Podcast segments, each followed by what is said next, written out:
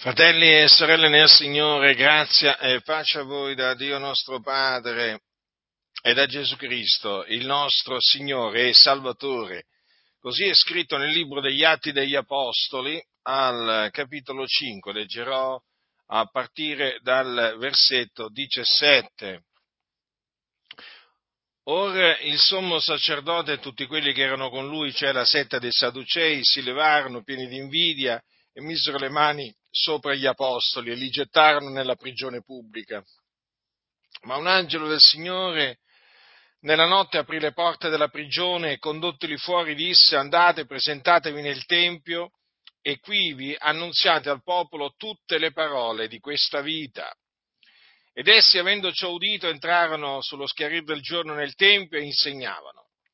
Ora il sommo sacerdote e coloro che erano con lui vennero e convocarono il Sinedrio e tutti gli anziani dei figlioli di Israele e mandarono alla prigione per far rimanere dinanzi a loro gli apostoli. Ma le guardie che vi andarono non li trovarono nella prigione e tornate fecero il loro rapporto dicendo la prigione l'abbiamo trovata serrata con ogni diligenza e le guardie in piedi davanti alle porte, ma avendo aperto non abbiamo trovato alcuno dentro. Quando il capitano del Tempio e i capi sacerdoti udirono queste cose, erano perplessi sul conto loro, non sapendo che cosa ciò potesse essere, ma sopraggiunse uno che disse loro, ecco gli uomini che voi metteste in prigione sono nel Tempio e stanno qui vi ammaestrando il popolo. Allora il capitano del Tempio con le guardie andò e li menò via, non però con violenza, perché temevano d'essere lapidati dal popolo e avendoli menati li presentarono al Sinedrio e il sommo sacerdote li interrogò dicendo noi vi abbiamo del tutto vietato di insegnare in codesto nome ed ecco avete riempita Gerusalemme della vostra dottrina e volete trarci addosso il sangue di codesto uomo. Ma Pietro e gli altri apostoli rispondendo dissero bisogna obbedire a Dio anziché agli uomini, il Dio dei nostri padri ha risuscitato Gesù che voi uccideste appendendolo al legno Esso è Dio esaltato con la sua destra, costituendolo principe e salvatore, per dare ravvedimento a Israele e remissione dei peccati. Noi siamo testimoni di queste cose, anche lo Spirito Santo che Dio ha dato a coloro che gli ubbidiscono. Ma essi, udendo queste cose, fremevano di ira e facevano proposito d'ucciderli, ma un certo fariseo, chiamato per nome Gamaliele, dottore della legge, onorato da tutto il popolo, levatosi in piena il Sinedrio, comandò che gli apostoli fossero per un po' messi fuori. Poi disse loro, uomini israeliti, badate bene circa questi uomini a quel che state per fare, poiché prima d'ora sorse Teuda, dicendosi essere qualche gran cosa, e presso a lui si raccolsero intorno a 400 uomini, ed egli fu ucciso, e tutti quelli che gli avevano prestata fede furono sbandati e ridotti a nulla.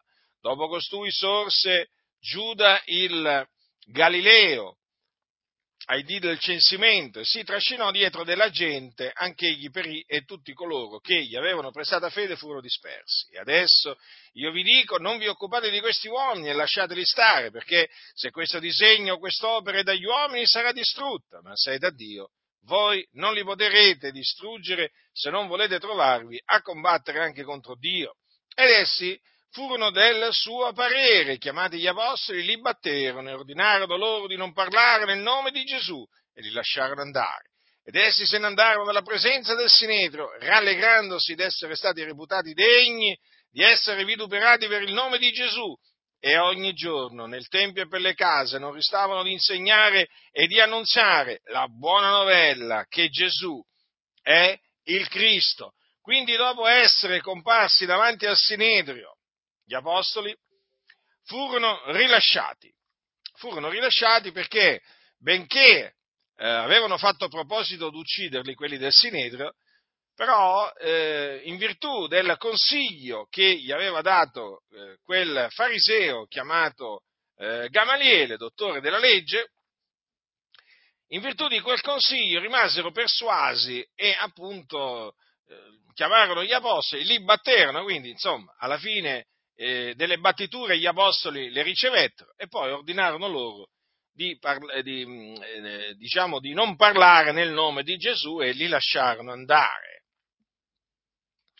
eh, gli apostoli si rallegrarono di essere stati reputati degni di essere vituperati per il nome di Gesù e dice che ogni giorno nel Tempio e per le case non restavano di insegnare e di annunziare la buona novella che Gesù è il Cristo.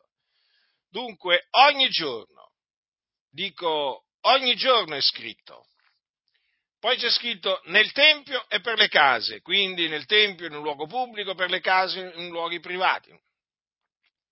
Cosa facevano gli apostoli? Non restavano di insegnare e di annunziare la buona novella che Gesù è il Cristo. Dunque, ecco che cos'è l'Evangelo, l'annunzio, cioè la buona, la, il lieto annunzio che Gesù di Nazareth è il Cristo. E questo era eh, l'Evangelo che annunziavano gli Apostoli. Badate bene, qui, qui siamo ancora prima della conversione di Saulo da Tarso. Hm? Vedremo infatti che la, la, convers- la, conversione di Saulo da Tarso, diciamo, sopraggiungerà tempo dopo. Ma notate appunto come gli apostoli annunziassero eh, del continuo la buona novella che Gesù è il Cristo. Quando dunque noi eh, diciamo eh, la parola, pronunziamo la parola Evangelo, intendiamo dire la buona novella. Ma quale buona novella? Perché qua ognuno si potrebbe inventare una buona novella, quella che diciamo voglio dire, gli piace di più, quella che gli aggrada. Qual è la buona novella? Perché è una. È una la buona novella. È questa, che Gesù di Nazareth è il Cristo. Dunque, cosa significa che Gesù di Nazareth è il Cristo? Significa che Gesù di Nazareth è l'unto, perché il termine italiano Cristo viene dal greco Christos, che significa unto, l'unto di Dio. In ebraico si dice eh, Messia, o meglio, in italiano si, dice, si può usare anche il termine Messia che viene dall'ebraico Mashiach,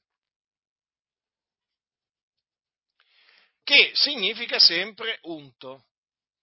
Ma perché eh, diciamo che eh, la buona novella è che Gesù è eh, il Cristo, perché Dio, per mezzo dei suoi santi profeti ab antico, aveva promesso di inviare il suo unto, cioè il suo Cristo o Messia,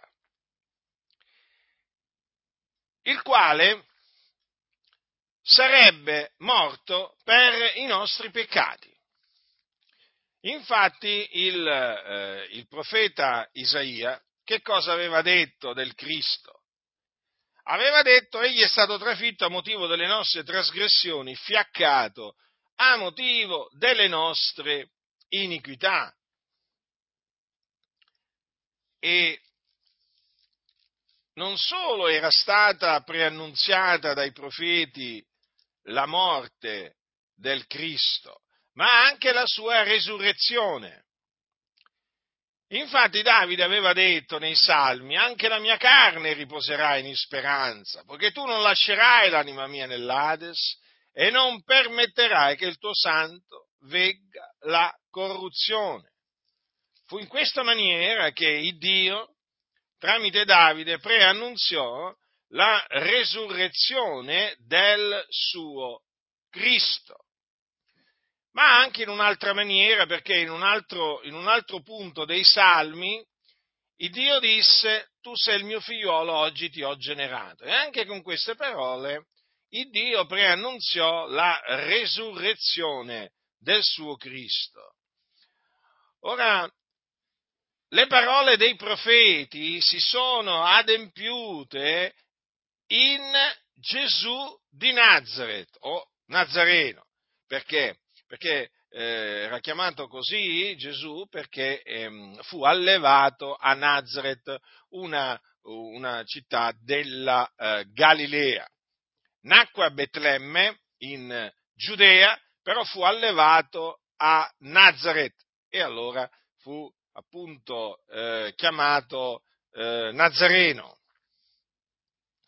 Dunque le parole dei profeti concernenti eh, il Cristo, che poi erano le parole di Dio, perché i profeti parlarono da parte di Dio, si sono adempiute nella pienezza dei tempi in Gesù di Nazareth. E di fatti questo è quello che eh, annunziavano gli apostoli. Anche l'apostolo Paolo annunziava la buona novella che Gesù è il Cristo. Per esempio, leggiamo negli Atti degli Apostoli, al capitolo, al capitolo 9, dopo che il Signore lo salvò sulla via di Damasco, dice, ma Saulo vie più si fortificava e confondeva i giudei che abitavano in Damasco, dimostrando che Gesù è il Cristo. Vedete? Lui si mise subito ad annunziare che Gesù di Nazareth era il Cristo e continuò continuò per tutta la sua vita ad annunziarlo. Per esempio lo annunziò anche a Corinto. Infatti cosa c'è scritto? Ogni sabato discorreva nella sinagoga e persuadeva giudei e greci. Ma quando Sile e Timoteo furono venuti dalla Macedonia, Paolo si diede tutto quanto alla predicazione testimoniando ai giudei che Gesù era il Cristo. Vedete dunque come anche l'Apostolo Paolo benché fu costituito apostolo dopo i dodici, eh? i dodici vennero prima, Paolo venne dopo, in ordine di tempo, anche l'apostolo Paolo predicava la stessa buona novella, da tenere presente che mh, mm, Paolo eh, l'Evangelo, la buona novella, non la ricevette, non la imparò da alcun uomo, ma la ricevette per rivelazione di Gesù Cristo. Lui questo lo dice ai santi della, della Galazia. Dunque avete visto come a Corinto eh, l'Apostolo eh, testimoniò ai giudei che Gesù era il Cristo e ricordando poi ai santi, eh, ai santi di Corinto l'Evangelo che lui gli aveva annunziato, che cosa, che cosa gli dice? Gli dice queste parole. Fratelli, io vi rammento l'Evangelo che vi ho annunziato, che voi ancora avete ricevuto, nel quale ancora state saldi e mediante il quale siete salvati, seppur lo ritenete quale ve l'ho annunziato, a meno che non abbiate creduto in vano, poiché io vi ho prima di tutto trasmesso, come l'ho ricevuto anch'io, che Cristo morto per i nostri peccati, secondo le scritture, che fu seppellito, che risuscitò il terzo giorno secondo le scritture, che apparve a Cefa, poi ai dodici, poi apparve a più di 500 fratelli in una volta, dei quali la maggior parte rimane ancora in vita. E alcuni sono morti, poi apparve a Giacomo, poi a tutti gli apostoli, e ultimo di tutti apparve anche a me come all'aborto, perché io sono il minimo degli apostoli, non sono degno di essere chiamato apostolo, perché ho perseguitato la Chiesa di Dio, ma per la grazia di Dio io sono quello che sono e la grazia sua verso di me non è stata vana, anzi ho faticato più di loro tutti, non già io però, ma la grazia di Dio che è con me, sia dunque io siano loro, così noi predichiamo e così voi avete creduto. Dunque, quando leggete negli Atti degli Apostoli che Paolo eh, si diede tutto quanto alla predicazione, testimoniando ai, ai giudei che Gesù era il Cristo, voi appunto dovete eh, intendere per questo, diciamo, annunzio, per questa testimonianza che lui rendeva, proprio quello che poi lui dice qua ai santi di Corinto nella sua, nella sua prima epistola. Quindi Cristo è morto per i nostri peccati, secondo le scritture, fu seppellito, risuscitò il terzo giorno, secondo le scritture, e poi apparve ai testimoni che erano stati innanzi scelti, eh, scelti da Dio. Quindi questo significa annunziare la buona novella che Gesù è il Cristo. Ora, Gli apostoli furono chiamati dal Signore ad essere apostoli, non è che si autocostituirono apostoli. Allora vi ricordo appunto che Gesù, eh, il figliolo di Dio, nei giorni della sua, eh, della sua carne, tra eh, diciamo, i suoi discepoli ne elesse dodici. Sì, dodici ai quali dette il nome di apostoli. Il termine apostolo significa mandato, infatti furono inviati. Dice, ora avvenne in quei giorni che egli se ne andò sul monte a pregare, passò la notte in orazione a Dio e quando fu giorno chiamò sei suoi discepoli e ne elesse dodici, ai quali dette anche il nome di apostoli, Simone che nominò anche Pietro, Andrea, fratello di lui, e Giacomo, Giovanni, Filippo Bartolomeo, Matteo e Tome, e Giacomo d'Alfeo e Simone chiamato Zelota, e Giuda di Giacomo e Giuda Iscariota che divenne poi traditore. Questi furono i dodici apostoli che il Signore mandò a predicare il regno di Dio e eh, li mandò anche a sanare gli infermi, a cacciare i demoni, a risuscitare i morti, perché il Signore gli dette l'autorità di farlo. Voi sapete poi che Giuda Iscariota, appunto, dopo che tradì il, il maestro, eh, si pentì questo lo vogliamo, lo vogliamo ricordare. Molti non lo ricordano e noi lo vogliamo ricordare invece, lo vogliamo sempre ben tenere a mente. Si pentì e riportò i 30 sicli d'argento che gli avevano dati i capi sacerdoti e gli anziani in cambio appunto di Gesù e li riportò ai capi sacerdoti e agli anziani. E li riportò dicendo: Io ho peccato tradendo sangue innocente e eh, dopo che lui lanciò i sicli nel tempio si allontanò e andò ad impiccarsi. Questa è la fine che fece Giuda Iscariota. Il suo, il suo eh, posto lo prese un discepolo del Signore, cioè il, il dodicesimo, diciamo, eh, come si dice, posto di apostolo. Hm? Lo prese uh, un discepolo chiamato Mattia. Eh? Mattia. E questo avvenne questo avvenne dopo che Gesù fu assunto in cielo. Mm?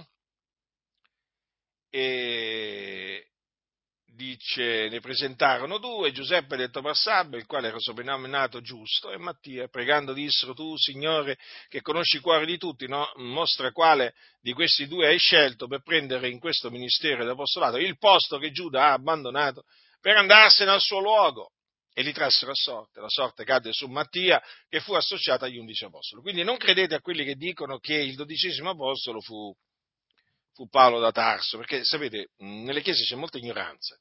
E in certe chiese addirittura viene insegnato che Paolo eh, il, prese il posto di Giuda Iscariota.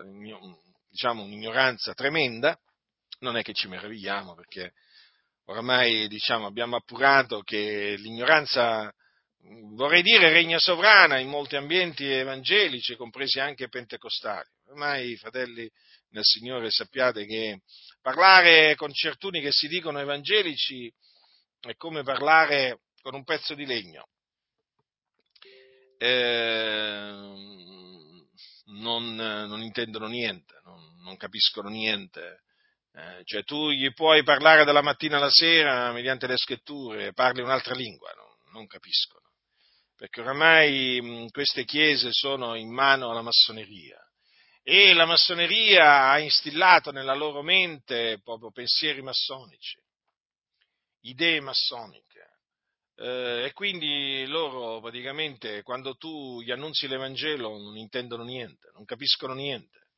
Sono persone costoro che non sono nate da Dio, hanno nome di evangelici, dicono io sono diventato evangelico in tot anno, magari sono anche teologi, insegnanti a quella facoltà o a quella scuola biblica o università biblica, ma non sono nati da Dio perché non hanno creduto nella buona novella che Gesù è il Cristo, perché per nascere di nuovo, per nascere dall'alto, è indispensabile credere nella buona novella che Gesù è il Cristo. Si diventa figlioli di Dio credendo nella buona novella che Gesù è il Cristo. Avete compreso?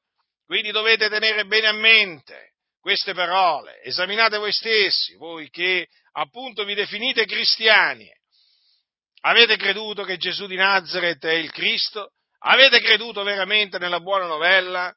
O vi dite cristiani evangelici eh, e non sapete nemmeno cosa sia l'Evangelo? Eh? E non sapete cosa significa che Gesù di Nazareth è il Cristo?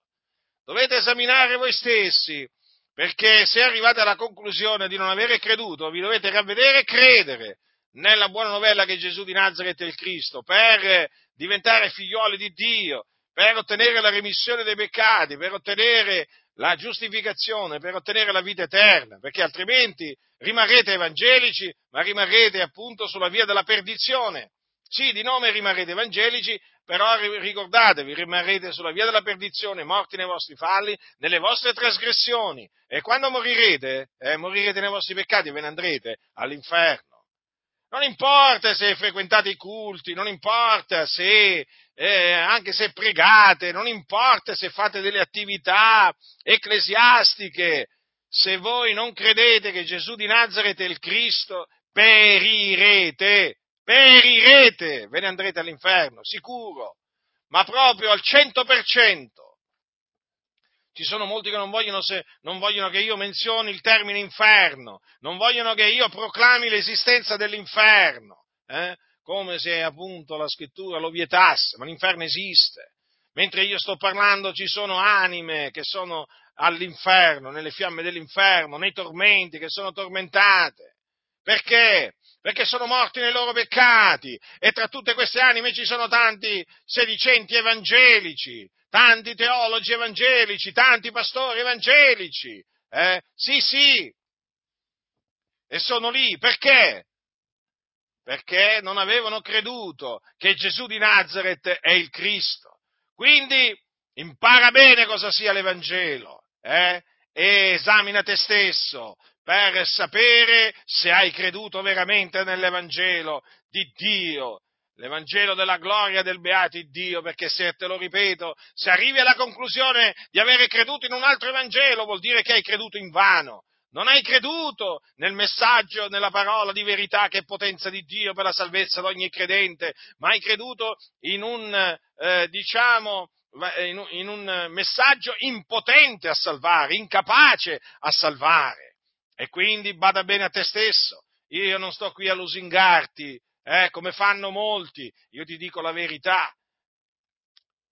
Quindi, vedete, fratelli nel Signore, che cos'è l'Evangelo? La buona novella che Gesù è il Cristo. E quindi gli apostoli, eh, quando poi appunto leggiamo lì degli apostoli, appunto al posto di Giuda c'era Mattia. E gli apostoli annunziavano appunto la buona novella che Gesù di Nazareth è il Cristo, come poi l'annunzierà anche Paolo, l'annunzierà poi anche Timoteo, eh, Silvano, che erano anche loro apostoli, eh, ve lo ricordo, e poi t- tutti i servitori del Signore, l'Evangelista Filippo, eh, Stefano, vi ricordate Stefano? Ecco, tutti costoro, questi servi di Dio, fedeli servi di Dio, eh, annunziarono la buona novella che Gesù di Nazareth è il Cristo. Ora, perché oggi si deve annunziare un altro Vangelo? Perché? Perché lo vuole il diavolo. Certo, perché il diavolo che appunto vuole che sia predicato un altro Vangelo. Per quale ragione? Ma è semplice, perché praticamente annunziando un altro Vangelo, diciamo, le persone credendo in un falso Vangelo non possono essere salvate. Molto semplice il discorso, perché l'Evangelo è uno, quello che annunziavano gli apostoli, che vi ho esposto brevemente eh, poco fa, e naturalmente se uno annunzia un altro Vangelo è evidente che non potrà, eh, non potrà vedere anime salvate, o meglio, chi crederà in quell'altro Vangelo non potrà essere salvato. Semplice, è semplice. La buona novella che Gesù è il Cristo è potenza di Dio per la salvezza di ogni, di ogni credente. Questa sì, perché è l'Evangelo. Ma se, se uno crede in un altro Evangelo, e, e la, la, lista è lunga eh, dei falsi Vangeli che vengono annunziati nelle comunità, non può essere salvato. Non può essere salvato. Questo è qualcosa che io voglio continuare a ribadire, perché qua c'è di mezzo la salvezza, capite? La salvezza eterna.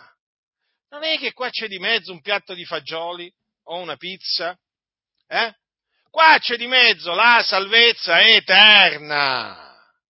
La salvezza si ottiene soltanto credendo nella buona novella che Gesù è il Cristo.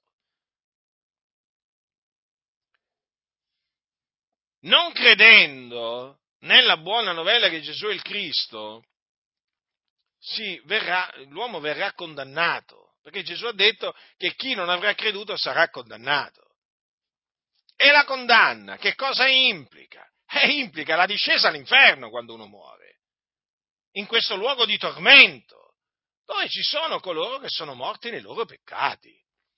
L'inferno, sì, chiamato Hades, eh?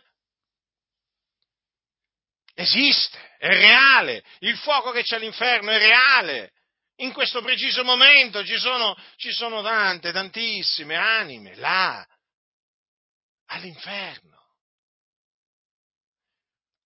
che poi naturalmente aspettano il giorno del giudizio, quando poi saranno risuscitati in risurrezione di condanna, saranno giudicati secondo le loro opere e poi gettati nello stagno ardente di fuoco di zolfo, cioè la morte seconda, il fuoco eterno, dove saranno tormentati per l'eternità, nei secoli dei secoli. Capite cosa c'è di mezzo? Capite di che cosa sto parlando? Eh? Sto parlando di un qualcosa di grandissimo, la salvezza, una, questa così grande salvezza che Gesù di Nazareth è venuto a eh, portare nel mondo, morendo sulla croce per i nostri peccati e risuscitando il terzo giorno a cagione della nostra giustificazione. E quindi è di suprema importanza l'Evangelo, è il fondamento, è la pietra angolare. Senza Evangelo non c'è Chiesa. Senza Evangelo non c'è salvezza. E certo, come fa a esserci la Chiesa, che è l'assemblea, l'assemblea dei, dei tirati fuori, eh, senza l'Evangelo? Per mezzo, per mezzo, di quale parola i peccatori vengono strappati al presente secolo malvagio e inseriti nel regno di Dio ed entrano a far parte della, dell'assemblea dei riscattati, mediante l'Evangelo. Quindi senza l'Evangelo non c'è Chiesa, non c'è l'assemblea dei riscattati. Oggi ci sono organizzazioni che si chiamano Chiese, ma che a volte sono, cioè, ci sono chiese che non sono chiese, hanno il nome di chiese ma non sono chiese. Perché? Perché sono senza Evangelo. O hanno un altro Vangelo. Quindi bisogna stare molto, molto attenti perché in questo periodo così difficile Satana ha escogitato tanti falsi Vangeli per fare sparire appunto l'Evangelo che annunziavano gli Apostoli. E ci sono quelli che sono disturbati non solo nel sentirmi parlare dell'inferno, come se l'inferno fosse frutto della mitologia, fosse un'invenzione, ma sono disturbati anche nel sentirmi predicare l'Evangelo, chissà come mai. Ma perché questi sono sulla via della perdizione? Ma sì, si chiamano evangelici, ma che significa chiamarsi evangelici? Ma che significa? Cioè, è un'etichetta dietro la quale spesso appunto si nascondono persone morte nei loro falli, nelle loro trasgressioni, che non sono nati da Dio. Lo ripeto per il semplice motivo che non hanno creduto che Gesù di Nazareth è il Cristo. Quindi vedete quanto è importante che, la, che, che diciamo, il mondo ascolti la buona novella che Gesù è il Cristo perché è solamente credendo nella buona novella che l'uomo senza Dio, senza Cristo, viene, che è schiavo del peccato, eh, viene salvato dai suoi peccati, ottiene la remissione dei, dei, dei, dei suoi peccati, viene giustificato e ottiene la vita eterna, quindi viene strappato al fuoco. Eh sì, perché è solamente mediante l'Evangelo che l'uomo viene strappato al fuoco dove è diretto. Ecco perché noi celebriamo l'Evangelo, la parola di Dio, la parola di Dio vivente e permanente, perché è mediante questa parola che noi siamo stati salvati, rigenerati, giustificati. e abbiamo ottenuto la vita eterna. Considerate un po' voi, è una parola, eh? È una parola! L'Evangelo è una parola. Beh, oggi, oggi sapete ci sono quelli che dicono, ma sono solo parole, eh? Beh, l'Evangelo è una parola, sì. Forse alcuni non lo sanno. Allora glielo ricordiamo, eh? Che l'Evangelo è una parola. Fratelli, voi sapete che fin dai primi giorni Dio scelse fra voi me affinché dalla bocca mia i gentili udissero la parola del Vangelo e credessero. L'ha detto Pietro, uno degli apostoli, uno dei dodici apostoli, eh, chiamato, mandato dal Signore a predicare l'Evangelo. E cosa dissero? Eh? Cosa disse Pietro? Come lo chiamò l'Evangelo? La parola del Vangelo. È anche chiamata parola di verità. E dunque, quanto è importante questa parola, eh? Eh sì. Così tanto odiata questa parola, così tanto disprezzata, così tanto ignorata. È una parola, la parola del Vangelo. E gli apostoli furono incaricati della predicazione dell'Evangelo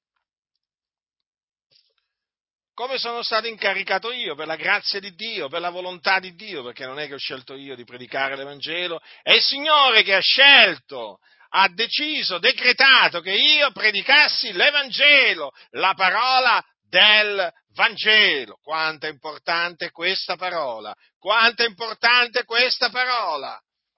È l'Evangelo della nostra salvazione ma appunto perché una parola c'è bisogno di qualcuno che l'annunzi.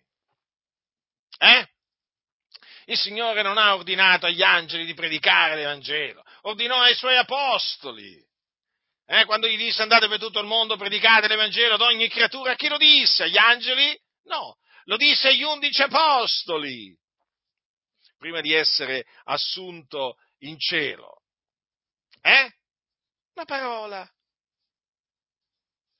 Ma che parola potente, gloriosa, meravigliosa, la parola del Vangelo. E appunto, io sono grato al Signore Dio, al Creatore dei cieli, della terra, del mare, di tutto ciò che è in essi, per avermi chiamato, non solo per avermi salvato, perché chiaramente la salvezza è la cosa principale, ovvio, ma anche per avermi chiamato e mandato a predicare il suo Evangelo, non l'Evangelo di qualche denominazione, eh? no, no, l'Evangelo di Dio.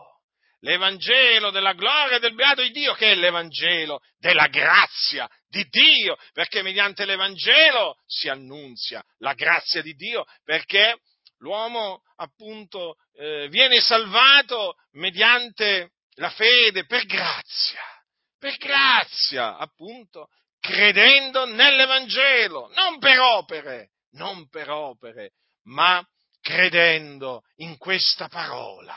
Quanto è importante dunque questa parola? Eh? Quanto è importante questa parola, importantissima, fratelli. Considerate che c'è scritto come dunque invocheranno colui nel quale non hanno creduto. E come crederanno? In colui del quale non hanno udito parlare. E come udiranno se non vecchi predichi? E come predicheranno se non sono mandati? Eh? Quindi, per invocare il nome del Signore, eh, bisogna avere creduto in Lui per credere in Lui bisogna avere sentito. Che cosa? La parola, bisogna avere udito la parola del Vangelo, cioè la buona novella, che Gesù di Nazareth è il Cristo. Ma come udiranno se non vecchi predichi? Eh? Eh sì, eh sì, perché c'è bisogno di chi predica, c'è bisogno di chi predica l'Evangelo ma solamente quelli che sono mandati da Dio possono predicare l'Evangelo. Infatti dice, come predicheranno se non sono mandati? Già, E infatti, per predicare l'Evangelo bisogna essere mandati da Dio a predicare l'Evangelo, non è che uno così si inventa predicatore, si fa predicatore da sé. Non c'è il fai da te qua. Qua vieni fatto da Dio predicatore, vieni mandato da Dio a predicare, vieni reso capace da Lui a predicare. Quindi non è per tue capacità personali che riuscirai a predicare, ma perché Dio ti ha chiamato a predicare e ti rende capace di predicare l'Evangelo, la buona novella che Gesù è il Cristo. Quindi, come udiranno se non vecchi predichi? Quindi, sono utili quelli che predicano l'Evangelo? E come se sono utili? Sono così utili che il diavolo li vuole distruggere mediante i suoi ministri, i suoi figliuoli, li denigra, li fa diffamare, li fa vituperare. Eh? Sì, è il diavolo che fa tutto questo. Certo, perché il diavolo odia coloro che sono stati inviati predica- da Dio a predicare l'Evangelo. Eh sì, perché è mediante la parola del Vangelo che le anime vengono strappate dalla potestà di Satana. E Satana lo sa. E quindi cerca in tutte le maniere di ostacolare eh, la predicazione del Vangelo, in tutte le maniere, in tutte le maniere. Ecco perché bisogna vigilare, stare molto attenti, perché si sono infiltrati nelle chiese persone che si dicono cristiani, ma sono degli anticristi che negano che Gesù è il Cristo. Eh? E infatti non amano l'Evangelo, non lo amano, non lo amano, non darebbero nemmeno un centesimo per, per il progresso dell'Evangelo per dire, perché no, non darebbero nemmeno un mignolo altro che la vita, perché a loro dell'Evangelo non interessa proprio niente, eppure è così importante, così importante che gli apostoli soffrirono tanto a motivo dell'Evangelo, furono battuti, furono incarcerati, eh? c'è, c'è, chi fu, c'è, c'è chi fu ucciso a motivo dell'Evangelo, Stefano fu ucciso a motivo dell'Evangelo, ma ci avete mai pensato a questo? Ci avete mai pensato a questo? Giacomo e il fratello, ehm, il fratello di Giovanni, ve lo ricordate, uno, dei, uno dei, dei, figli di Zebedeo? Ma vi ricordate perché fu ucciso quel nostro, quel nostro fratello? Ve lo siete mai chiesti? Mm? Dice, te- ah, dice, intorno a quel tempo il re Erode mise mano a maltrattare alcuni della Chiesa e fece morire per la spada Giacomo, fratello di Giovanni. Perché? Perché il nostro fratello Giacomo, figlio di Zebedeo, fu ucciso? A motivo dell'Evangelo, a motivo dell'Evangelo. Gli apostoli dettero la vita per l'Evangelo, tutto quello che avevano, eh, lo misero a servizio del progresso dell'Evangelo, della diffusione dell'Evangelo. Gli apostoli ci tenevano all'Evangelo era la cosa a cui ci tenevano, diciamo, in primis. E certo, furono inviati proprio a, fare questo, a predicare l'Evangelo. Paolo perché fu, diciamo, scelto dal Signore? A, a fare che cosa? Eh? Eh, fu scelto affinché lui andasse a predicare l'Evangelo ai gentili. Mm? Il Signore lo mandò a predicare la parola del Vangelo ai, ai gentili. Quindi, vedete quanto è importante la predicazione dell'Evangelo? Vedete quanto sono importanti i ministri del Vangelo, eh? coloro che veramente servono l'Evangelo.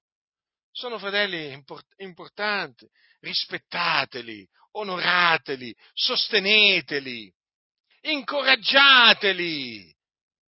Non importa dove vi trovate, eh? se in Russia, in Sudafrica, in America, eh? non importa in quale nazione vi troviate, eh? incoraggiate i ministri dell'Evangelo, eh? incoraggiateli, aiutateli, difendeteli, perché la loro opera è fondamentale, fondamentale. Poi ricordatevi che è proprio quando l'Evangelo sarà predicato in tutto il mondo che verrà la fine. Eh sì, anche questo molti se lo sono dimenticati e allora noi lo ricordiamo e questo Evangelo del Regno sarà predicato per tutto il mondo onde ne sia resa testimonianza a tutte le genti, allora verrà la fine. Quindi vedete, la predicazione dell'Evangelo naturalmente serve per, diciamo, eh, fare pervenire la, la salvezza a coloro che sono stati eletti a salvezza.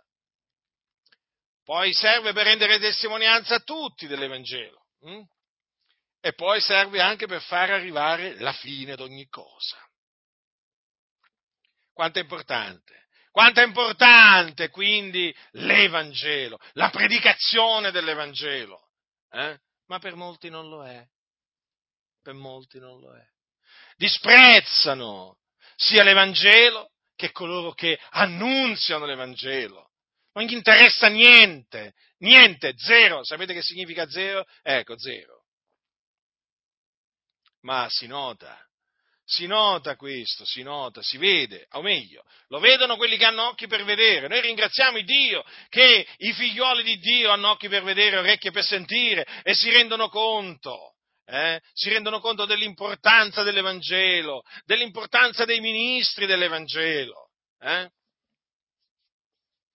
Poi certo, quelli che non hanno occhi per vedere, non, hanno orecchie per sentire, che ci possiamo fare? Eh, sono ciechi, sono sordi non possono vedere, non possono vedere, non possono capire. E dunque io sono grato al Signore per, per avermi appartato per l'Evangelo, per avermi mandato a predicare il suo Evangelo. Eh? Sono veramente così contento di avere ricevuto dal Signore questo, questo incarico. Eh? Mi, è sempre, mi, mi, ha sempre colpito quello che il nostro caro fratello Paolo disse ai santi, ai santi, eh, ai santi di, eh, di Tessalonica, hm?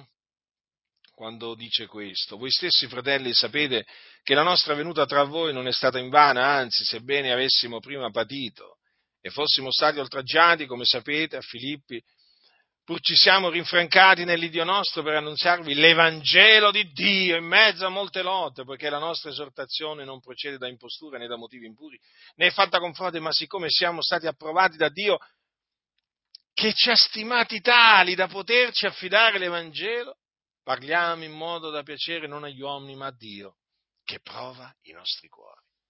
Quanto mi piacciono queste parole, eh? Dice, siamo stati approvati da Dio che ci ha stimati tali da poterci affidare l'Evangelo. Sono parole che ho veramente impresso nel mio cuore, perché dico, Signore Dio, mi hai approvato, mi hai stimato tale da potermi affidare il tuo Evangelo. E gli sarò sempre grato al Signore, sempre grato al Signore. È per quello che poi, dice Paolo, parliamo in modo da piacere non agli uomini, ma a Dio che prova i nostri cuori, eh? perché, perché loro sapevano che avevano ricevuto l'approvazione da Dio, che era da Dio che, avevano, che erano stati stimati tali, eh? da, da, poter, diciamo, ricevere l'Evangelo e quindi erano pienamente consapevoli che dovevano piacere a Dio anziché agli uomini. E difatti coloro che veramente sono stati approvati da Dio, eh, che sono stati stimati eh, tali da, eh, che Dio gli ha, appunto, ehm, gli ha affidato l'Evangelo, si studiano di piacere non agli uomini, ma all'Iddio, il quale li ha chiamati e mandati a predicare l'Evangelo. A loro non interessa il plauso degli uomini, a loro non interessa l'approvazione degli uomini. Eh?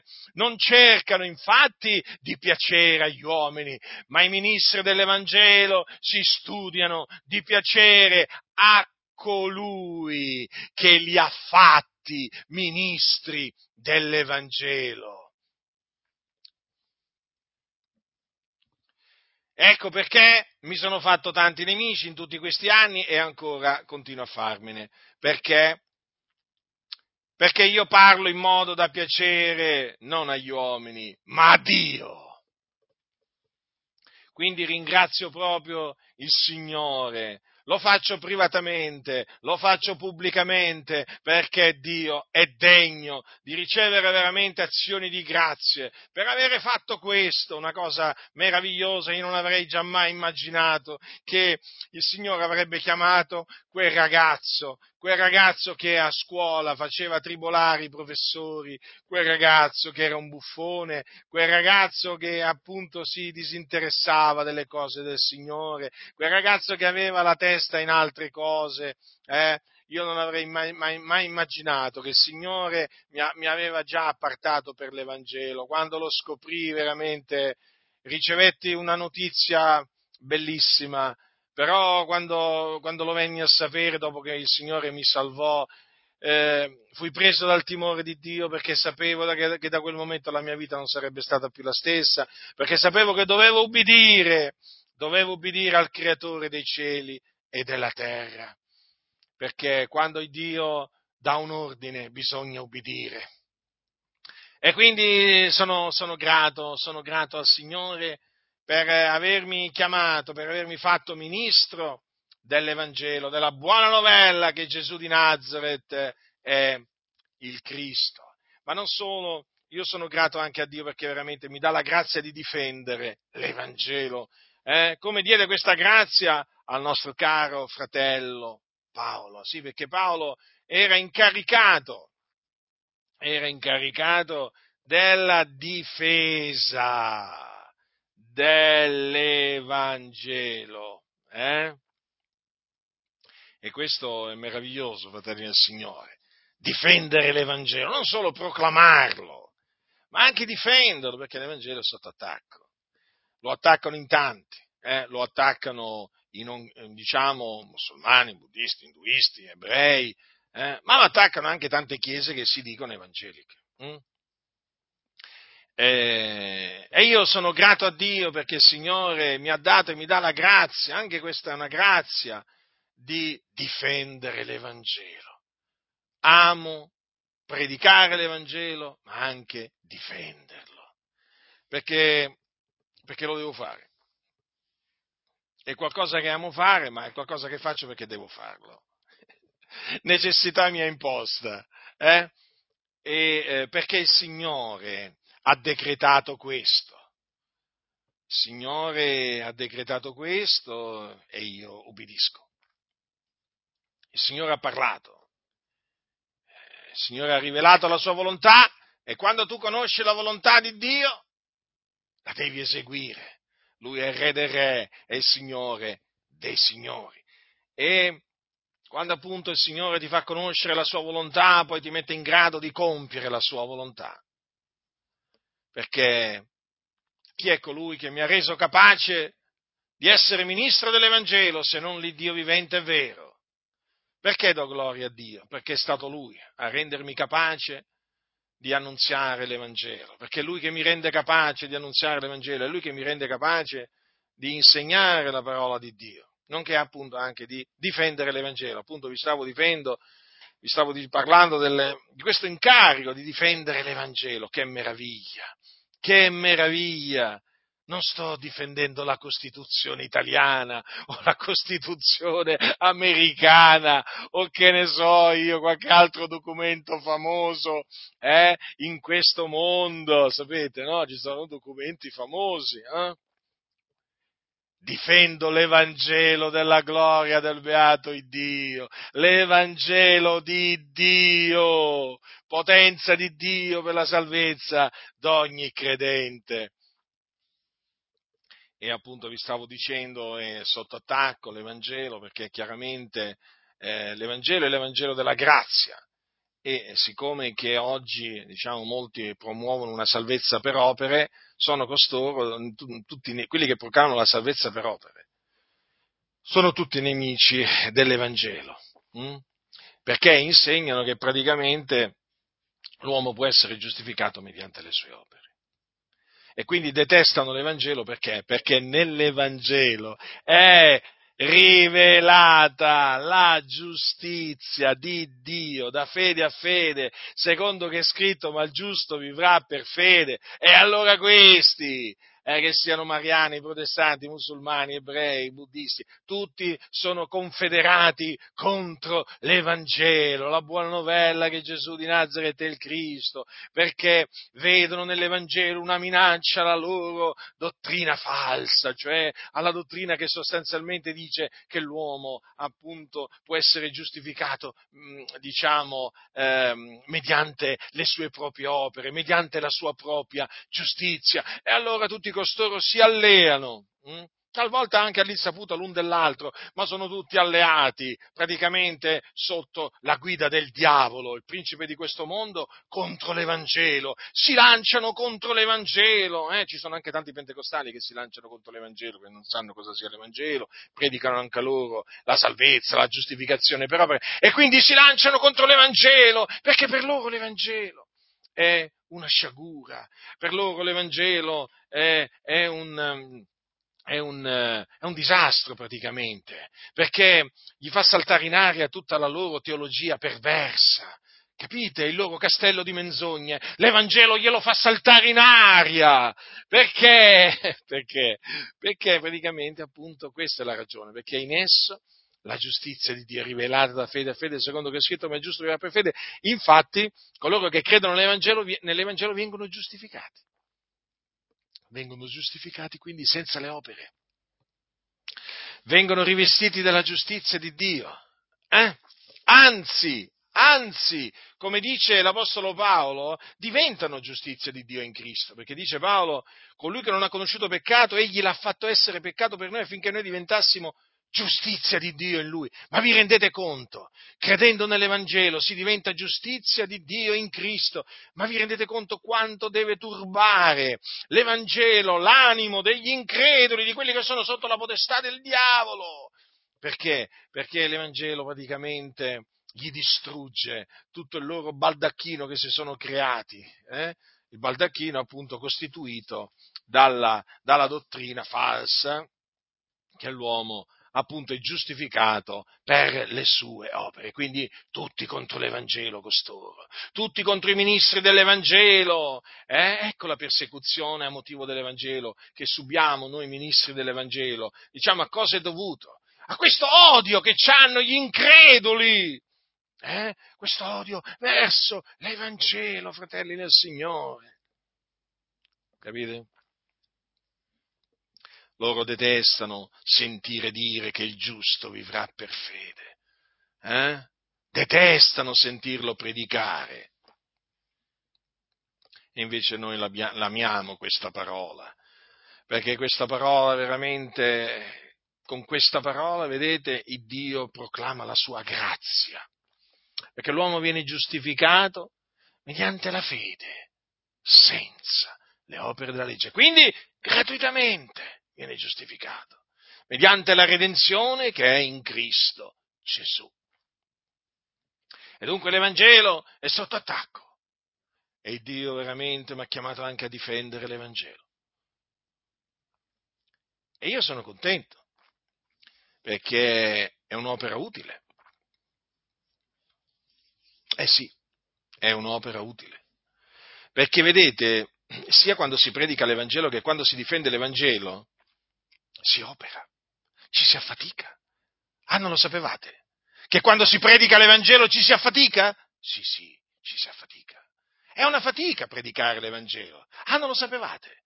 Forse qualcuno vi ha detto che non si, non si fatica nel predicare l'Evangelo? Beh, quello è un bugiardo. Si fatica. Sia nel predicare nell'Evangelo che nell'insegnare la parola. Si fatica, sì. Non vogliono sentire parlare eh, di fatica. Quando, si, si, quando, riguarda la predicazione del Vangelo e l'insegnamento della parola, costoro, questi bugiardi, questi scellerati, non vogliono sentire parlare di fatica. Diceva Paolo, ho faticato più di loro tutti. Come la mettiamo? Come la mettiamo? Ma da, d'altronde però diceva anche, non c'è io però, ma la grazia di Dio che è con me. Ecco, la grazia di Dio che è con me, ma sempre di fatica. Eh? Poi naturalmente ciascuno riceverà, ciascuno dei ministri dell'Evangelo riceverà il proprio premio secondo la propria fatica, ma sempre di fatica, si tratta. Eh? Or colui che pianta e colui che annaffia sono una medesima cosa, ma ciascuno riceverà il proprio premio secondo la propria fatica. Capite? Quindi è una fatica. Eh sì. E quindi chi non predica l'Evangelo non sa fatica. Non fa questa fatica. Mm? Come anche chi non insegna la parola di Dio non fa questa fatica. Invece quelli che proprio si affaticano nella predicazione del Vangelo, nell'insegnamento, appunto, sono, sono degli operai fedeli. Sono degli operai fedeli, appunto, al loro padrone che è Dio. L'opera nostra è per un re, ma non per un re qualsiasi, per il re dei re e il signore dei signori. E Dio onora quelli che appunto si mostrano fedeli nei, nei suoi confronti. E sapete, l'Evangelo veniva difeso già anticamente, non è che faccio qualcosa di nuovo, l'ho detto, Paolo era incaricato della difesa dell'Evangelo. Vi ricordate Apollo, nostro fratello Apollo? Cosa, cosa, cosa c'è scritto di Apollo? C'è scritto così che quando passò in Acaia, dice i fratelli ve lo confortarono e scrissero ai discepoli che lo accogliessero. Giunto là egli fu di grande aiuto a quelli che avevano creduto mediante la grazia, perché con grande vigore confutava pubblicamente i giudei, dimostrando per le scritture che Gesù è il Cristo. Vedete, confutava i giudei, perché? Perché i giudei negavano che Gesù è, è, è il Cristo. No? Tuttora i giudei lo negano, ma lui cosa faceva Apollo? Eh? Apollo che era un uomo eh, un uomo di Dio, eh? Eh, un uomo eloquente, potente nelle, nelle scritture. Eh? Lui confutava pubblicamente i giudei, li confutava. Quindi dimostrava che i giudei avevano torto, sbagliavano nel dire quello che dicevano, cioè nel negare che Gesù è il Cristo. E lui, vedete cosa faceva? Dimostrava mediante le scritture che Gesù è il Cristo. Quindi usava le sacre scritture per, diciamo, dimostrare ai giudei che Gesù di Nazareth è Cristo. Come faceva? Prendeva naturalmente tutti quei versetti delle scritture, quelli che naturalmente il Signore gli metteva in cuore di eh, esporre, che eh, concernevano il Cristo e eh, gli, gli, gli dimostrava che quelle parole si erano adempiute in Gesù di Nazareth. Capite? E eh, naturalmente gli apostoli mettevano in guardia da coloro che negavano che Gesù è il Cristo. E come se mettevano in guardia? Infatti, Infatti, l'Apostolo Giovanni che cosa dice nella sua prima epistola? Ascoltate attentamente, eh? Allora, Giovanni dice, figlioletti, è l'ultima ora. E come avete udito che l'anticristo deve venire, fin da ora sono sorti molti anticristi, onde conosciamo che è l'ultima ora. Sono usciti di fra noi, ma non erano dei nostri perché se fossero stati dei nostri sarebbero rimasti con noi, ma sono usciti affinché fossero manifestati e si vedesse che non tutti sono dei nostri. Quanto a voi avete l'unzione del Santo e conoscete ogni cosa. Io vi ho scritto non perché non conoscete la verità, ma perché la conoscete, perché tutto quello che è menzogna non ha a che fare con la verità. Chi è il mendace se non colui che nega che Gesù è il Cristo? Esso è l'anticristo che nega il Padre e il Figliolo. Chiunque nega il figliolo non ha neppure il padre, chi confessa il figliolo ha anche il padre. Quanto a voi dimora in voi quel che avete udito dal principio, se quel che avete udito dal principio dimora in voi, anche voi dimorerete nel figliolo e nel padre. E questa è la promessa che egli ci ha fatta, cioè la vita eterna. Vi ho scritto queste cose intorno a quelli che cercano di sedurvi. Quindi c'erano quelli, ai giorni degli apostoli, che cercavano di sedurre i santi inducendoli, cercando diciamo, di indurli a, eh, diciamo, negare che Gesù è il Cristo. E allora, vedete, gli apostoli mettevano in guardia eh, i santi, le chiese, da coloro che negavano che Gesù era il Cristo. notate che cosa dice? Sono usciti di fra noi. Parla degli anticristi. Eh? Sono sorti, dice, molti anticristi. Già, guardate, siamo nel primo secolo d.C. e già c'erano molti anticristi. Cioè, rifletteteci, rifletteteci. Già, mentre gli apostoli erano in vita, c'erano molti anticristi. Allora dice, sono usciti di fra noi. Cioè, rifletteteci. Cioè, gli anticristi erano usciti di mezzo alla Chiesa. Sono usciti di fra noi, ma non erano dei nostri. Quindi, erano stati per un tempo in mezzo alla Chiesa, poi ne erano usciti. Perché ne erano usciti? Perché non erano dei nostri. Perché dice, se fossero stati dei nostri sarebbero rimasti con noi, ma sono usciti affinché fossero manifestati e si vedesse che non tutti sono dei nostri. Quindi, uscendo poi si sono manifestati per quello che erano, cioè non erano dei nostri. E vedete che come li chiama? Mendaci, perché dice chi è il mendace se non colui che nega che Gesù è il Cristo? Esso è l'anticristo, che nega il padre e il figliolo. Quindi gli anticristi negano che Gesù è il Cristo, lo negano, non lo credono.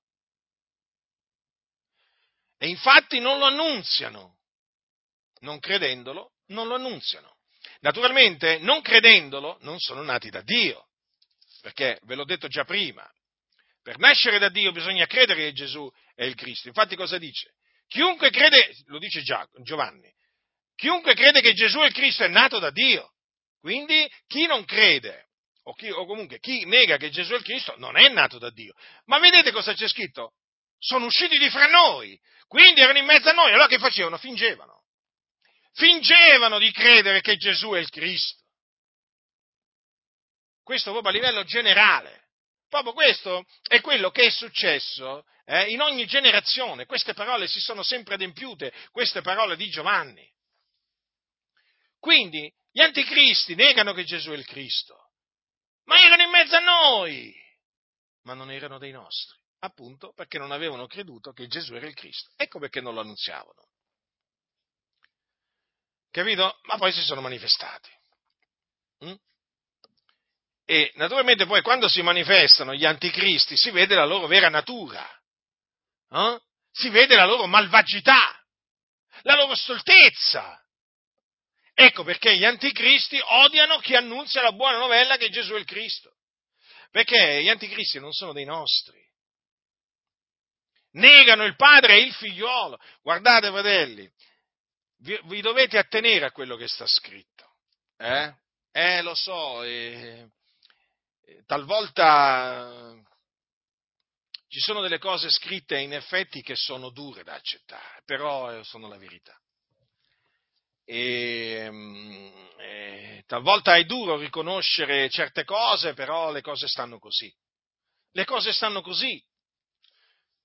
Quelli che negano che Gesù è il Cristo odiano quelli che che, Gesù, che credono e che annunziano che Gesù è il Cristo. Eh sì. E quell'odio da dove viene? Eh, viene praticamente dal, dal diavolo. Quindi la parola di Dio è verità e bisogna crederla. Talvolta certe cose non si capiscono appieno però vanno credute, fratelli. Vanno credute. Certo, poi ci sono anche quelli che sono usciti di fra noi e che sono stati per un tempo dei nostri, poi hanno rinnegato il Signore, si sono sviati dalla fede. Però guardate che ce ne sono di quelli appunto che escono di fra noi, ma non erano dei nostri. Capito? Quindi ci sono di quelli che erano in mezzo a noi e non avevano mai creduto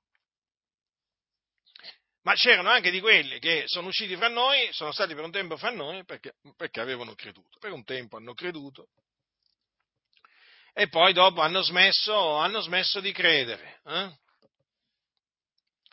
E quindi poi naturalmente riversano il loro odio verso di noi che praticamente crediamo nella buona novella che Gesù è il Cristo e poi in particolare verso coloro che appunto sono ministri della buona novella che Gesù è il Cristo. Voi lo notate, queste cose si avvertono, eh? ma proprio a pelle. Quando qualcuno vi detesta, voi non lo sentite, non lo avvertite? Nello spirito non lo sentite? Eh? Quando, quando, qualcuno vi odia, che non lo sentite? Certo che lo sentite, certo che lo avvertite. Mm? E questi qua sono pieni di odio, pieni di odio. Dunque, questa è appunto una predicazione che ha lo scopo appunto di ricordarvi, diciamo, l'importanza della buona novella che Gesù è il Cristo.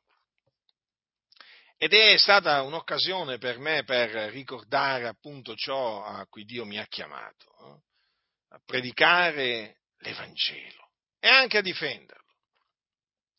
Naturalmente è anche l'occasione per mettervi in guardia, per incoraggiarvi naturalmente a difendere l'Evangelo, a partecipare al progresso dell'Evangelo, eh, a ritenere l'Evangelo eh, e naturalmente a mettere eh, in guardia coloro che negano, cioè, diciamo, incoraggiamo a mettervi in, um, affinché voi mettiate in guardia, assieme a me naturalmente, perché io metto in guardia già, affinché anche voi mettiate in guardia, in guardia i, i, fratelli da coloro che negano che Gesù è il Cristo, che sono tanti. Ecco perché bisogna mettere alla prova gli spiriti, bisogna mettere alla prova gli spiriti, perché lo dice la scrittura, per sapere se sono da Dio. Capite? Quindi ritenete questo, questo mio diciamo, breve insegnamento come anche l'incoraggiamento, perché io, diciamo, oltre che a insegnare, incoraggio. Incoraggio a fare il bene, naturalmente, perché sapete che ci sono anche quelli che incoraggiano a fare il male. Sembra incredibile, no? talvolta uno dice, ma come, c'è gente che incoraggia a fare il male? Eh sì, come quelli, come quelli che incoraggiano a dire menzogne, eh, ci sono pure quelli, eh. Non è che ci sono quelli che dicono la verità, solamente quelli che dicono la verità incoraggiano a dire la verità. Ci sono pure quelli che eh, dicono le menzogne e incoraggiano a dire menzogne, è più forte di loro. Eh? Mi ricordano un po' quei satanisti che quando sono stati poi arrestati dove, dopo aver commesso un delitto, atroce delitto, eh, con crudeltà e così via, sevizie, dicono è stato più forte di me non ho resistito, non ho saputo resistere. Una voce mi ha detto, delle voci mi hanno detto. Ecco, hanno obbedito al diavolo e hanno fatto qualcosa di abominevole. Ecco, ci sono questi qua, appunto, questi bugiardi, scellerati, che è più forte di loro, non ce la fanno a dire la verità, ad amare la verità, devono dire menzogne, eh? devono amare la menzogna, non ce la fanno, è più forte di loro. E certo, sono nelle mani del diavolo per quello. Quindi noi ringraziamo il Dio che siamo nelle mani del Padre e ringraziamo il Dio veramente perché eh, diciamo, ci ha dato di credere nella buona novella che Gesù eh, è il Cristo. E io naturalmente in particolare lo ringrazio perché, perché veramente mi ha, mi ha chiamato a predicare la buona novella, mi dà di difendere la buona novella. E io ringrazio Dio veramente per tutto quello che Dio ha operato con me, per mezzo di me, eh, su di me, per me, perché è Lui che ha operato tutto questo. E lo ringrazio di cuore il Signore perché veramente Egli ne è degno. Eh, diceva il salmista, noi siamo, il Signore ha fatto grandi cose per noi, noi siamo nella gioia. Io sono nella gioia, perché Dio ha fatto cose grandi per me e voglio che si sappia questo e che rimanga agli atti. La grazia del Signore nostro Gesù Cristo sia con tutti coloro che lo amano con purità incorrotta. Amen.